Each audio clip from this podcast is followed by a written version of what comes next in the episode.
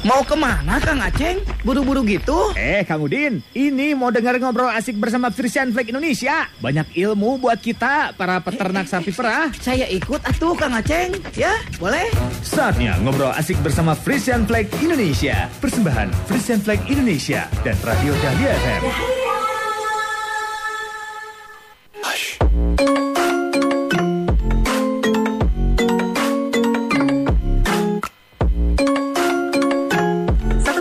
Lima Dahlia FM Bandung Goyang Sik Asik Assalamualaikum wargi Dahlia. Apa kabarnya malam hari ini wargi Dahlia ya? Di hari Jumat tanggal 9 April 2021 Apa kabarnya nih buat kawan peternak yang ada di Lembang Ataupun yang ada di Pangalengan? Mudah-mudahan hari ini dalam keadaan sehat walafiat. Mudah-mudahan hari ini dalam keadaan bahagia. Karena produktivitas susunya meningkat ya. Mudah-mudahan ya kawan peternak semua ya Di hari Jumat tanggal 9 April 2021 Seperti biasa setiap dua minggu sekali nih Ya ampun ada yang kangen sama Baby Alia nggak? Kayaknya lebih kangennya sama narasumber-narasumber di Bora Fashion Flag Indonesia ya, ade. iya, pastinya dua minggu sekali warga Dalia selalu hadir yang namanya Radio Bora Fashion Flag Indonesia. Jadi program Radio Bora ini adalah salah satu program pengembangan peternakan sapi perah Fashion Flag Indonesia. Program ini tuh membantu setiap peternak untuk memperoleh pengetahuan, terus juga mendapatkan pendidikan dan juga bantuan informasi agar susu yang dihasilkan ternaknya itu bisa lebih banyak dan juga berkualitas baik. Karena harus ingat wargi Dahlia ya, susu yang berkualitas berarti peternak dan juga keluarganya sejahtera. Tuh, pengen kan peternakannya lebih berkualitas dan juga lebih sejahtera? Makanya pantengin terus Radio Buara Presiden Flag Indonesia nya wargi Dahlia ya. Dan pastinya malam ini juga uh, Baby Alia undang untuk kawan peternak yang mau bertanya seputar pertanyaan tentang peternakan ataupun tentang tema kita malam ini yaitu mengenai seberapa penting air minum untuk sapi wargi Dahlia. Nah, ya Seberapa penting air minum untuk sapi? Tah, apalagi kalau misalkan warga Dahlia yang sekarang mungkin lagi kekurangan air atau lagi nggak ada air di daerah rumahnya, ini penting banget kita bahas malam ini ya. Warga Dahlia dan juga kawan peternak bisa WhatsApp di 0811 222 1015. Sekali lagi di 0811 222 1015. Silakan ya untuk kawan peternak di save dulu nomor WhatsApp yang barunya Radio Dahlia ya. Terus bisa langsung kirimkan pertanyaannya. Oke. Okay.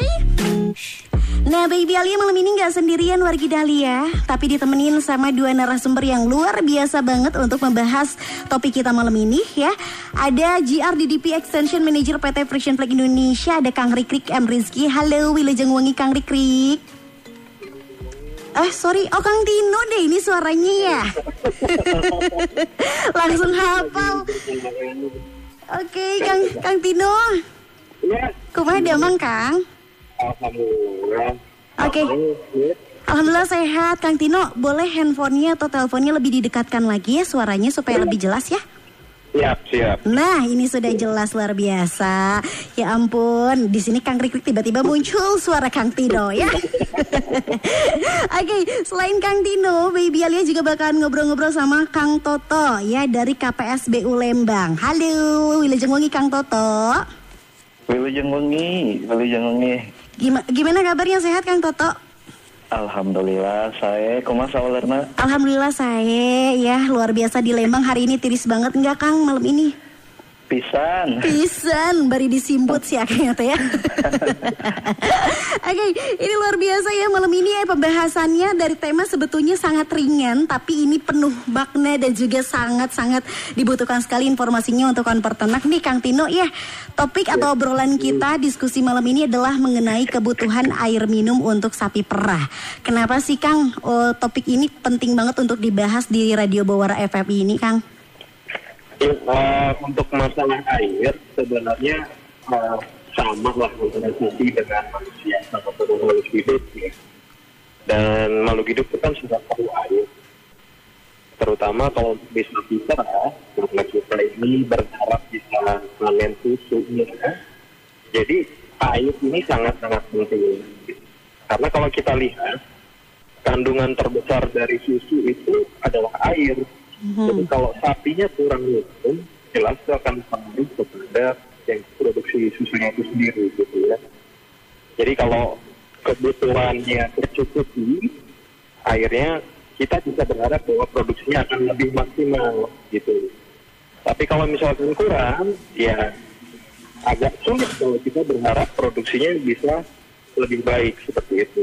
Ditambah juga kepada sapinya sendiri.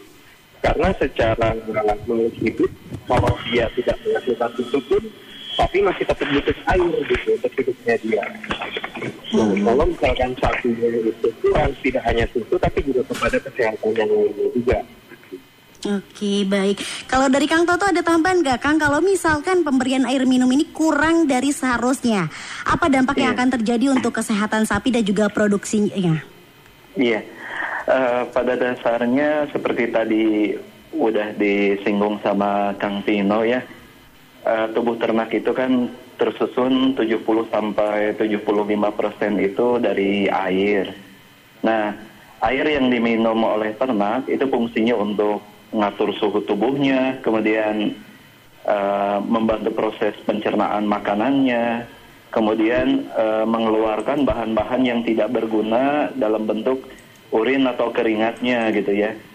Maka apabila si tubuh ternak itu kurang air, maka pencernaannya jelas bakal terganggu. Mhm.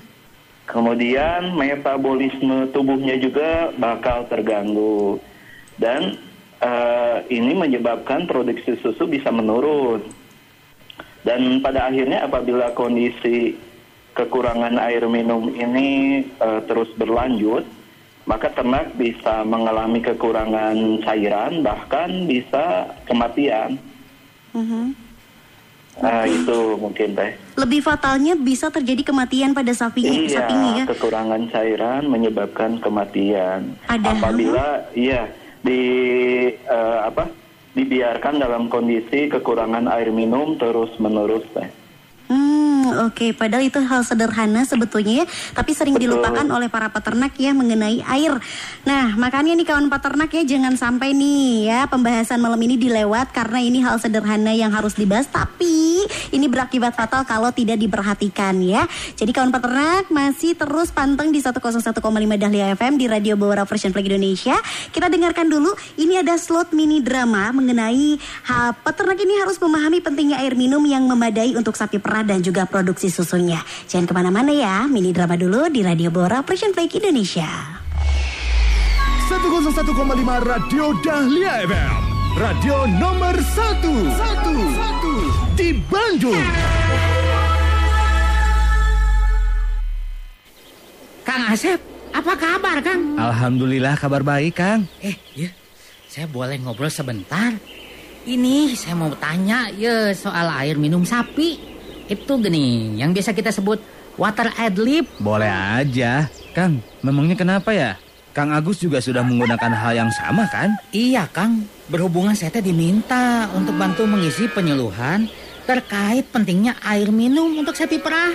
Jadi saya teh perlu pandangan atau testimoni dari teman-teman peternak yang lain. Soalnya kurang seru kalau cuma cerita pengalaman pribadi saya sendiri sih. Oh gitu. Yang jelas mah, ketika kita berusaha mencukupkan kebutuhan air sapi-sapi kita, apalagi menggunakan sistem water adlib, maka yang saya lihat mah, sapi-sapi saya teh lebih sehat dan tidak goyang alias terengah-engah ketika siang hari, Kang. Tapi yang terutama yang merasakan mah istri saya, Kang. Bu, bu, bu, tolong sini bu sebentar. Ada Kang Agus nih, pengen ngobrol. Ada apa, Kang? Kok teriak-teriak? Eh, ada Kang Agus? Sudah lama, Kang? Ada apa ya? Gini teh, tadi teh Kang Asep bilang yang merasakan manfaat setelah mengubah tempat air minum menjadi water adlib teh adalah Teteh Sapitri. Maksudnya gimana ya? Tentu saja kalau itu mah. Karena saya yang pertama ngerasain tidak perlu lagi ngangkat air sampai 20 literan ke masing-masing sapi. Sehari dua kali lagi. Yang kedua, tempat pakan mudah dibersihkan, Kang. Dan tidak lembab. Dan yang ketiga, saya jadi nggak perlu ngomel-ngomel lagi ke suami karena encok, Kang. Oh gitu. Mantap betul atuh manfaatnya teh. 101,5 Dahlia FM. Dahlia FM. Dahlia FM. Radio nomor 1 di Bandung.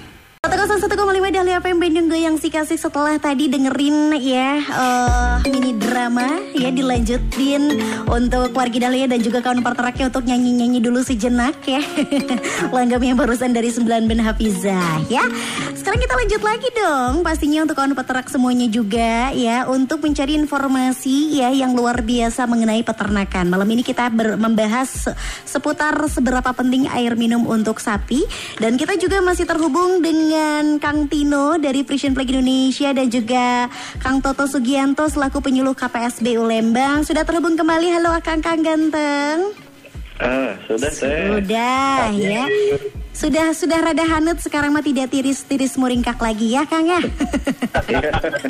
Oke, tadi luar biasa nih ya untuk wargi Dahlia dan juga kawan peternak di mini drama itu sangat penting sekali untuk disimak. Yang paling pasti adalah ya air itu sangat diperlukan untuk melancarkan makanan dalam saluran pencernaan sapi perah. Terlebih lagi terkait dengan produksi susu-susu ya bagi induk yang sedang menyusui juga. Anak sapi itu lebih banyak mengeluarkan air daripada sapi dewasa. Pada cuaca yang panas dan juga sapi yang sedang menyusui atau laktasi itu memerlukan air yang lebih banyak loh kawan peternak ya. Kang Tino tadi kan sempat dibahas juga nih ya sama Kang Toto bahwa ternyata kekurangan air kepada sapi itu salah satunya bisa menyebabkan kematian yang paling fatalnya ya. Nah, boleh tahu nggak sih Kang Tino kalau takarannya nih sebetulnya seberapa banyak jumlah kebutuhan air minum yang yang memadai untuk sapi perah untuk menghasilkan susu yang baik eh, yang berkualitas bagus juga, Kang? Ya, untuk kebutuhan air minum sebenarnya di sapi itu tadi sudah sedikit disebut sama Baby juga. Yang pertama terkait suhu udara di luar. Kalau semakin panas, itu sapi akan minumnya juga semakin banyak pastinya. Kemudian kalau dia sedang berproduksi susu atau sedang laktasi, kebutuhan airnya juga lebih banyak daripada ketika dia tidak memproduksi susu. Kemudian ukuran tubuhnya juga. Ketika sapinya makin gede bobotnya, ukuran tubuhnya makin besar, kebutuhan airnya juga pasti akan lebih banyak. Ya. Nah sekarang gimana caranya? Eh, kita, supaya kita tahu kebutuhannya berapa gitu. Yang paling gampang adalah ya sudah sediakan sebanyak mungkin di depan sapi sebenarnya selalu tersedia. Nah, jadi kapan pun sapi akan eh, apa merasa haus dan perlu air, dia langsung bisa minum. Gitu. Itu itu yang paling apa ya, yang paling mudah sebenarnya dan eh, apa bisa memenuhi kebutuhannya. Jadi sebanyak banyaknya. Jadi nggak boleh habis namanya air itu ada di depan sapi. Itu yang paling baik sebenarnya. Nah, tapi kalau misalkan kita mau ngomong lebih apa ya, lebih saintifik gitu ya, eh, untuk satu liter susu yang dihasilkan itu sapi perlu minum 4 liter air di luar kebutuhan badannya dia sendiri. Nah, jadi misalkan gini, ah, ketika dia tidak menghasilkan susu dia jelas butuh air kan. Iya. Nah, apalagi saat dia menghasilkan susu. Jadi kebutuhan dari dia sendiri itu kita anggap saja lah sekitar 60 liter misalkan ya. Kalau kita mau menghasilkan susu 1 liter dari sapi itu, kita harus memberikan ekstra 4 liter. Gitu. Jadi semakin banyak produksi susunya, harusnya suplai susunya juga harus makin banyak. Seperti itu.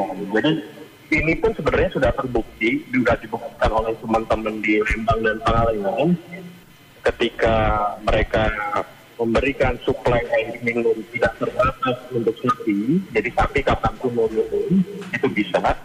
Itu ada penambahan kurang lebih sekitar 1 sampai 2 liter susu tanpa ada perubahan pola pakan. Mhm.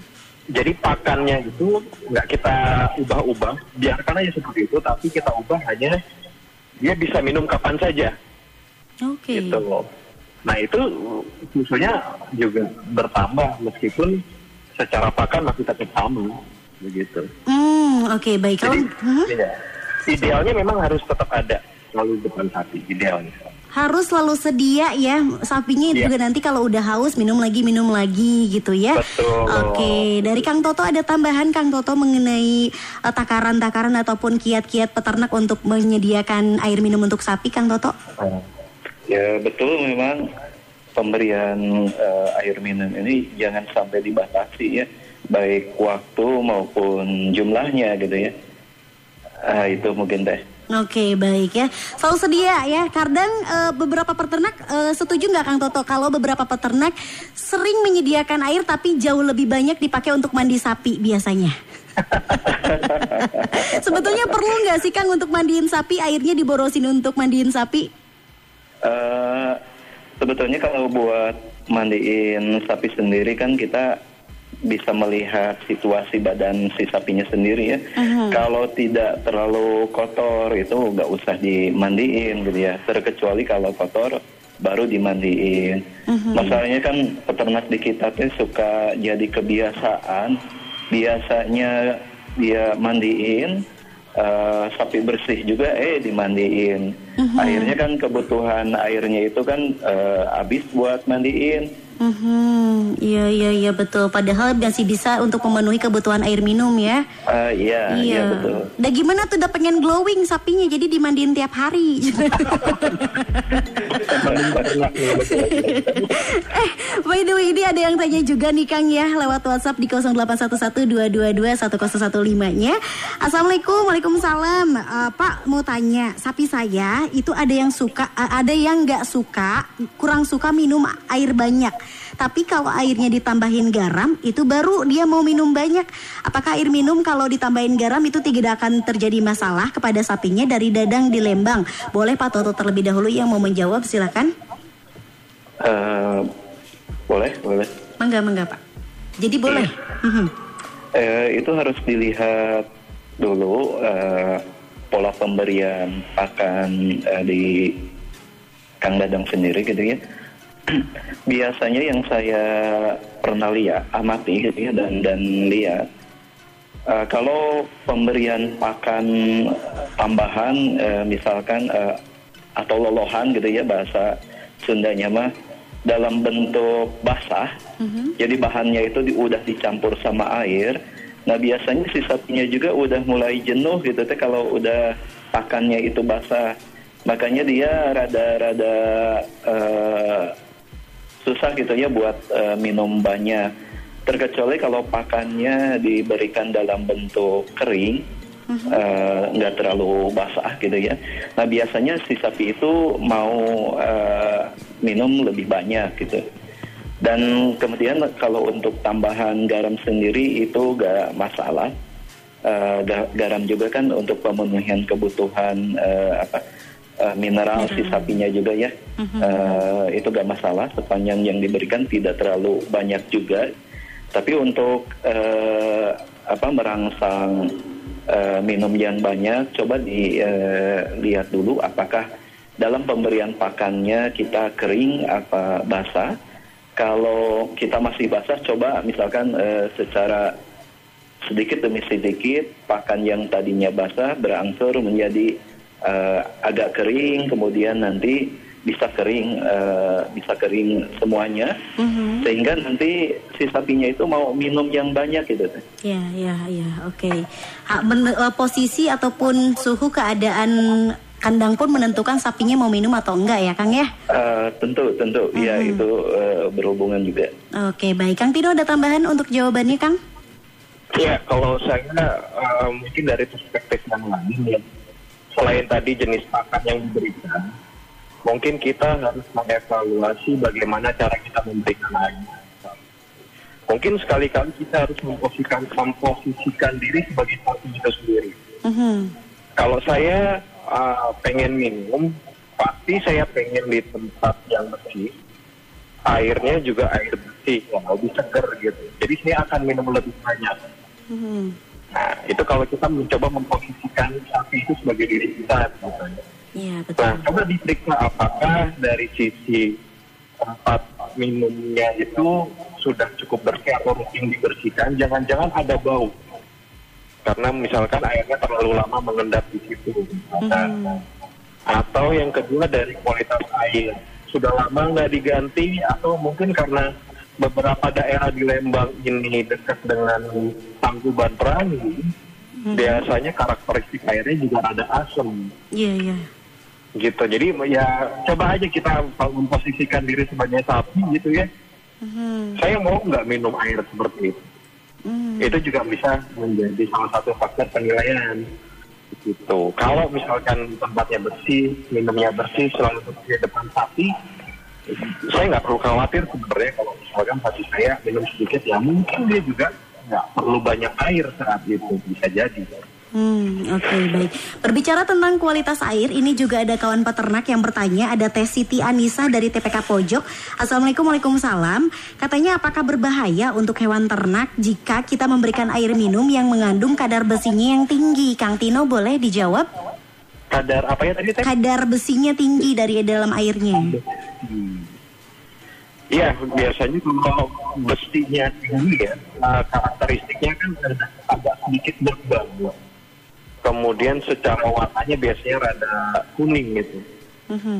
Ya, eh, Iya. mungkin kalau misalkan kandungan besinya tinggi kemudian bau, kemungkinan juga sapinya di awal mungkin nggak mau banyak minum biasanya. Karena kan penciuman sapi lebih peka daripada manusia.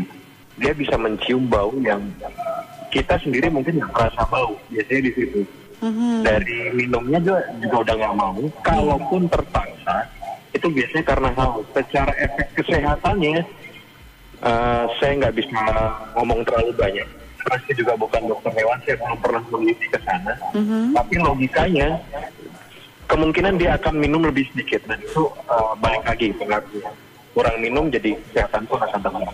Iya, dan balik lagi seperti yang tadi Kang Tino bilang, se- posisikan diri sebagai sapi mau nggak minum air yang kayak gitu, Betul. gitu ya? Ini ada pertanyaan juga buat eh, Kang Toto nih. Assalamualaikum, waalaikumsalam dari Teh Neni di Baru Negeri Lembang.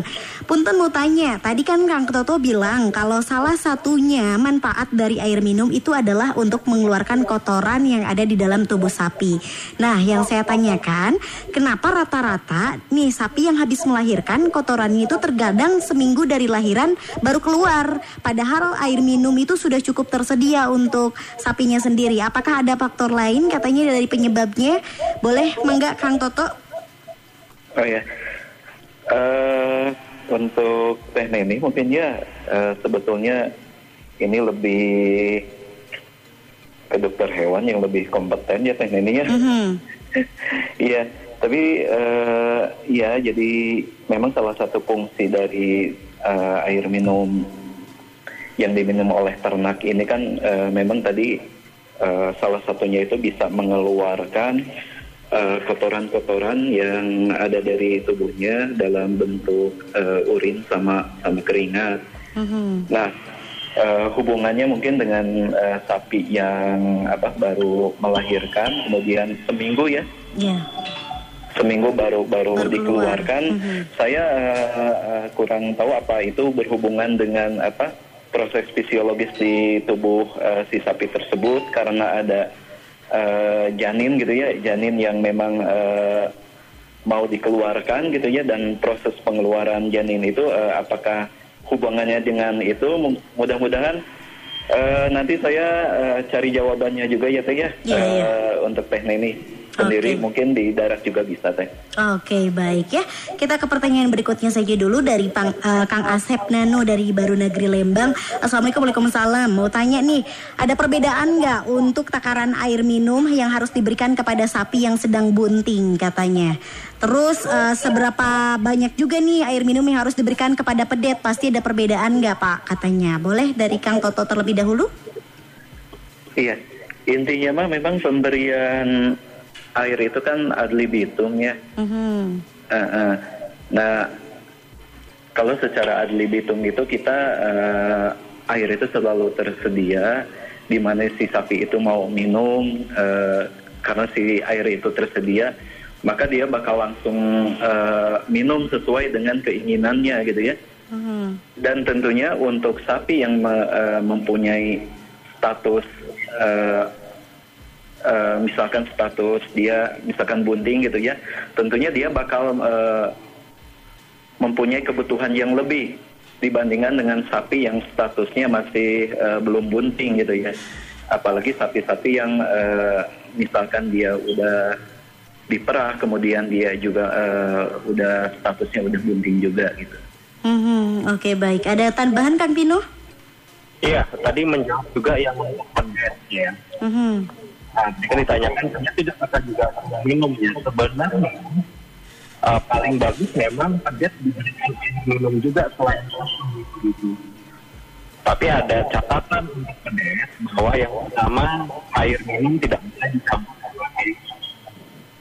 Jadi harus terpisah ininya pemberian Kemudian yang kedua, pemberian air dan pemberian susu itu kalau bisa diberi jarak yang uh, mungkin sekitar 30 sampai 1 jam. Hmm. Untuk menghindari resiko uh, dia diare. Jadi kalau misalkan pedet itu bagusnya air minum juga selalu ter selalu tersedia di depan pedet hmm. dari sejak umur satu minggu. Nggak apa-apa, simpen saja di depan pedet gitu ya. Tapi satu jam sebelum kita memberikan susu kepada pedet, airnya kita uh, tarik dulu, simpan dulu. Jadi supaya memberikan jeda antara pemberian air dan pemberian susu. Dan kalau terlalu dekat, kita khawatirkan nanti uh, akan ada faktor diare karena susu salah masuk ke dalam salah satu perutnya. Gitu. Hmm, Oke, okay, baik ya. Nah, ini yang nggak disadari sebenarnya dari peternak pedet itu kadang-kadang nggak nggak dikasih air minum. Jadi faktor dehidrasi di pedet itu sebenarnya jauh lebih tinggi dan efeknya lebih fatal dibandingkan sapi hmm. yang sudah dewasa. Hmm. Banyak kematian pedet itu karena diare dan tidak ada pemberian air minum yang cukup. Jadi dehidrasi. Hmm, Oke, okay, baik ya. Oke, terakhir ini pertanyaan yang mewakili beberapa pertanyaan yang belum terbacakan juga ada dari Teh Desi dari KPSBU Lembang di TPK Cibodas.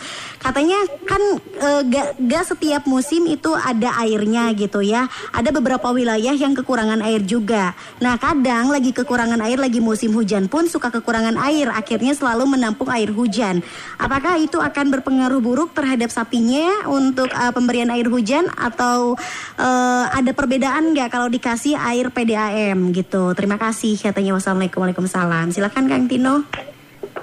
Iya air hujan uh, kalau mau ditampung memang saya pada saat dia hujan pertama kali misalkan sangat 10 menit 15 menit kalau bisa jangan ditampung dulu biasanya aturannya begitu karena pada saat di awal turun masih tercampur uh, polusi yang ada di udara jadi kualitasnya mungkin akan uh, tidak sebaik kalau kita menunggu dulu.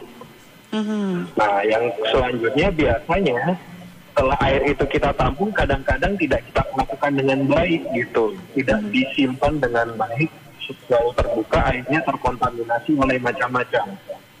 Nah, seperti itu. Bagusnya memang kalau kita memang menampung air hujan, itu juga kita lakukan dengan layak pada saat kita tampung. Mm. Nah, seperti itu. Kalau menggunakan air PDAM, sebenarnya yang kita khawatirkan adalah klorin misalkan yang ditambahkan di dalam memurnikan air sebelumnya. Mm. Uh, mungkin Kang Toto bisa lebih cerita sebenarnya dengan menggunakan air PDAM. Oke, baik. Silakan Kang Toto untuk tambahannya mengenai jawaban yang barusan, boleh? Iya. Kalau untuk PDM sendiri di Lembang memang eh, belum ada penambahan klorin mungkin ya. Jadi insya Allah itu sangat aman gitu untuk digunakan air minum eh, buat sapi gitu ya.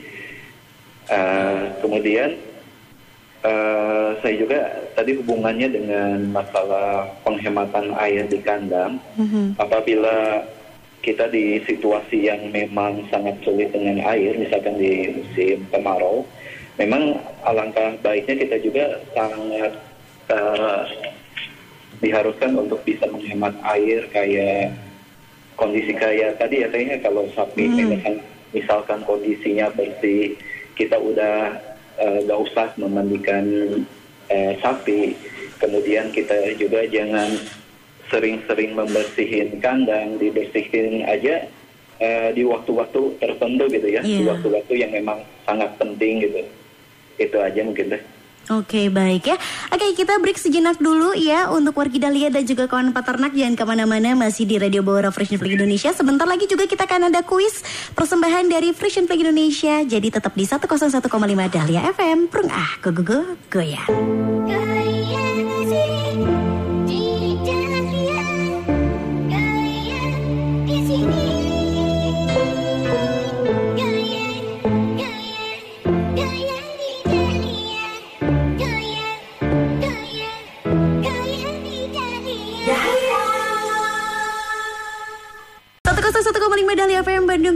asik wargi Dahlia masih bareng sama baby Alianya. Ada gajah di balik batu kalau kata Wali, kalau kata baby Alia ada sapi di balik para peternak ya. Yang luar biasa ya, masih terus berjuang di masa pandemi ini untuk menghasilkan susu yang berkualitas untuk Frisian Flag Indonesia pastinya dan juga untuk masyarakat Indonesia dong ya. Ayo wargi Dahlia yang dari tadi udah pantengin baby Alia bakalan bagi-bagi hadiah ya. Untuk listnya yang pastinya untuk wargi Dali yang boleh ikutan di 73028 yang belum pernah dapat kuisnya ya, yang belum pernah dapat hadiahnya, udah pernah ngalah dulu sayang kita kasih kesempatan dulu buat yang belum pernah dapat sama sekali ya. Boleh silakan di 73028 wargi Dahlia ya. Jangan lupa passwordnya kalau baby Alia bilang Radio Bora Fashion Flag Indonesia jawabnya asik atuh. Halo. Radio Bora Fashion Flag Indonesia. Asik atuh. Perung ah. Prung ah go go go goyan. Sama siapa di mana nih? Sama Aisugi baby. Teh Aisugi. Iya. Oke, Teh Aisugi belum pernah menang nih ya untuk tahun Iya, ini ya. Oke. Teh Aisugi pertanyaannya gampang banget dari tadi Iya. udah panteng gini. Coba Udah. sebutkan salah satu cara untuk memberikan air minum yang sederhana dan efektif untuk sapi perah yang bisa dilakukan oleh peternak. Selalu sediakan air minum untuk sapi. Mhm. Semakin banyak air minum, semakin banyak produksi susu. Au, Air minum juga tidak dibatasi. au, di titah hiji tilu meni luar biasa ini mah ya. Berarti merhatiin dari tadi ya. Kang Tino gimana Kang Tino jawabannya nih? Langsung lah bungkus lah. Langsung bungkus Kang Tino mah ika awewe mah ya. Makasih baby. Luar biasa Teteh Gelis udah dikasih hadiah dari Frisian Flag-nya Karena jawabannya sangat lengkap sekali ya Terima kasih. Siap hadiahnya bisa diambil ke radio di Iya, Dahlia di siap, jam Baby. kerja Siap Iya. panteng radio Panteng Dahlia enak-enak langgamnya Dahlia Prung ah go go go goyan. Oke, ada Teh Aisugi yang alhamdulillah udah dapetin ya untuk hadiah dari Frisian Flag Indonesia-nya. Baby Alia bakalan kasih hadiah juga nih, biar adil kalau tadi dari wargi Dahlia, kalau sekarang dari peternak yang sudah mengirimkan pertanyaannya via WhatsApp di 0811 222 1015. Baby Alia pilih-pilih dulu ya untuk pertanyaan terbaiknya untuk malam ini jatuh kepada siapa coba yang udah masuk di WhatsApp. Selamat ya buat Teh Desi dari KPSBU Lembang dari TPK Cibodas. Ye, Teh Desi lagi senyum-senyum kayaknya di Lembang nih walaupun lagi tiris-tiris meringkak ya. Kang Dino. Kang Dino. Iya, Kang Tino langsung menghilang. Kang Tino. Halo. Oh, udah terhubung kembali. Kang Dino, saya udah bagi-bagi hadiah nih untuk para peternak dan juga untuk wargi dahlianya. Sekarang kita lanjutkan lagi ya untuk pembahasan kita malam ini ya. Tadi kan sebetulnya sudah banyak sekali hal-hal yang dibahas gitu ya. Seperti yang disampaikan tadi sama Kang Tino mengenai air minum itu tidak terbatas. eh, terus juga eh Ka- boleh nggak sih Kang maksudnya dipaparkan kembali poin-poinnya mengenai tadi hal-hal apa saja yang harus diperhatikan oleh peternak mengenai air minum untuk sapi Kang? Ya, air minum sebenarnya sangat penting untuk menunjang produksi sapi perah yang ada di kandang semuanya. Jadi usahakan memberikan air minum yang tidak terbatas sapi perah kita. Juga diberikan di tempat wadah yang bersih dan airnya juga yang bersih. Jadi sapi akan lebih banyak minum. Seperti itu sih. Mhm, Oke baik. Untuk kesimpulan sekaligus Kang terakhir yang mau disampaikan diingatkan kembali untuk kawan peternak semuanya apa Kang? Ya, uh, diingat sebenarnya pemberian air minum itu adalah cara termudah untuk meningkatkan produksi. Dan secara biaya mungkin bisa lebih murah daripada bahan pakan. Jadi diusahakan sekali untuk air. Itu uh, sangat harus, harus tersedia untuk sapi perah. Begitu. Mhm, Oke baik ya, Kang Toto. Ya, Iya, sebelum kesimpulan, Kang, boleh nggak diceritain sama kawan peternak yang mungkin beberapa peternak sudah berpengalaman mempraktekkan untuk menyediakan air minum secara tidak terbatas. Akhirnya yang dirasakan oleh peternak di lapangan seperti apa, Kang? Kalau misalkan melakukan sikap seperti itu, Kang? iya. Eh, di daerah Lembang sendiri teh, emang kebanyakan peternak itu kan masih beri air minumnya itu secara terbatas ya, baik jumlah maupun waktunya. Nah, dari beberapa program yang kita eh, sampaikan kepada peternak, termasuk salah satunya yang memang program dengan FFI ya. Eh, Alhamdulillah dari sebagian peternak yang sudah menyediakan air minum secara eh, tak terbatas, mereka sangat merasakan manfaatnya. Yang pertama kan bisa meringankan beban kerja. Karena biasanya kan eh, air minum itu dipikul pakai ember teh, dimasuk dimasukin ke ember gede di yang ada di dekat sapinya. Itu bisa bolak-balik tuh teh, ke bak, kemudian ke sapi lagi, ke bak, ke sapi lagi bisa gitu. Mhm. Itu baru satu sapi gitu ya. Gimana kalau sapinya banyak? Mhm. Yang, yang kemudian yang keduanya itu alhamdulillah secara produksi susu juga kalau diberikan air secara tak terbatas itu produksi susu alhamdulillah bisa meningkat. Itu bisa satu sampai satu setengah liter gitu teh. Mhm, Oke baik ya. Terakhir dari Pak Toto, boleh kesimpulan mengenai pembahasan kita malam ini apa yang mau disampaikan? Silakan. Iya. Eh, pemenuhan kebutuhan air minum itu eh, untuk ternak sapi perah itu sangat penting ya, sehingga tidak dibatasi jumlahnya dan harus tersedia sepanjang waktu gitu. Gitu teh. Oke baik ya. Luar biasa malam ini pembahasan dengan tema yang sederhana Tapi ternyata sangat panjang dan juga penuh sekali ilmu-ilmu yang bermanfaat untuk kawan peternak semuanya.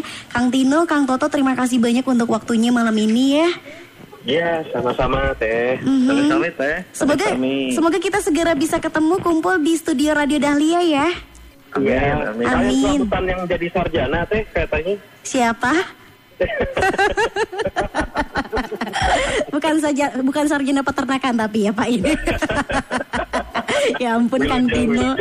Atur nuhun pisan Kang Tino. Pokoknya sukses selalu untuk Frisian Flag untuk Kang Tino, Kang Toto juga sehat selalu semuanya ya. Amin. Ya, terima kasih. Siap. Terima kasih banyak. Selamat malam. Selamat malam. Oke, baik itu dia tadi Wargi Dahlia obrolan bersama dengan dua narasumber kita yang sangat luar biasa ada Kang Tino dan juga Kang Toto ya. Karena waktu terbatas Wargi Dahlia nanti kita akan ketemu lagi insya Allah di dua minggu yang akan datang di tanggal 23 April 2021.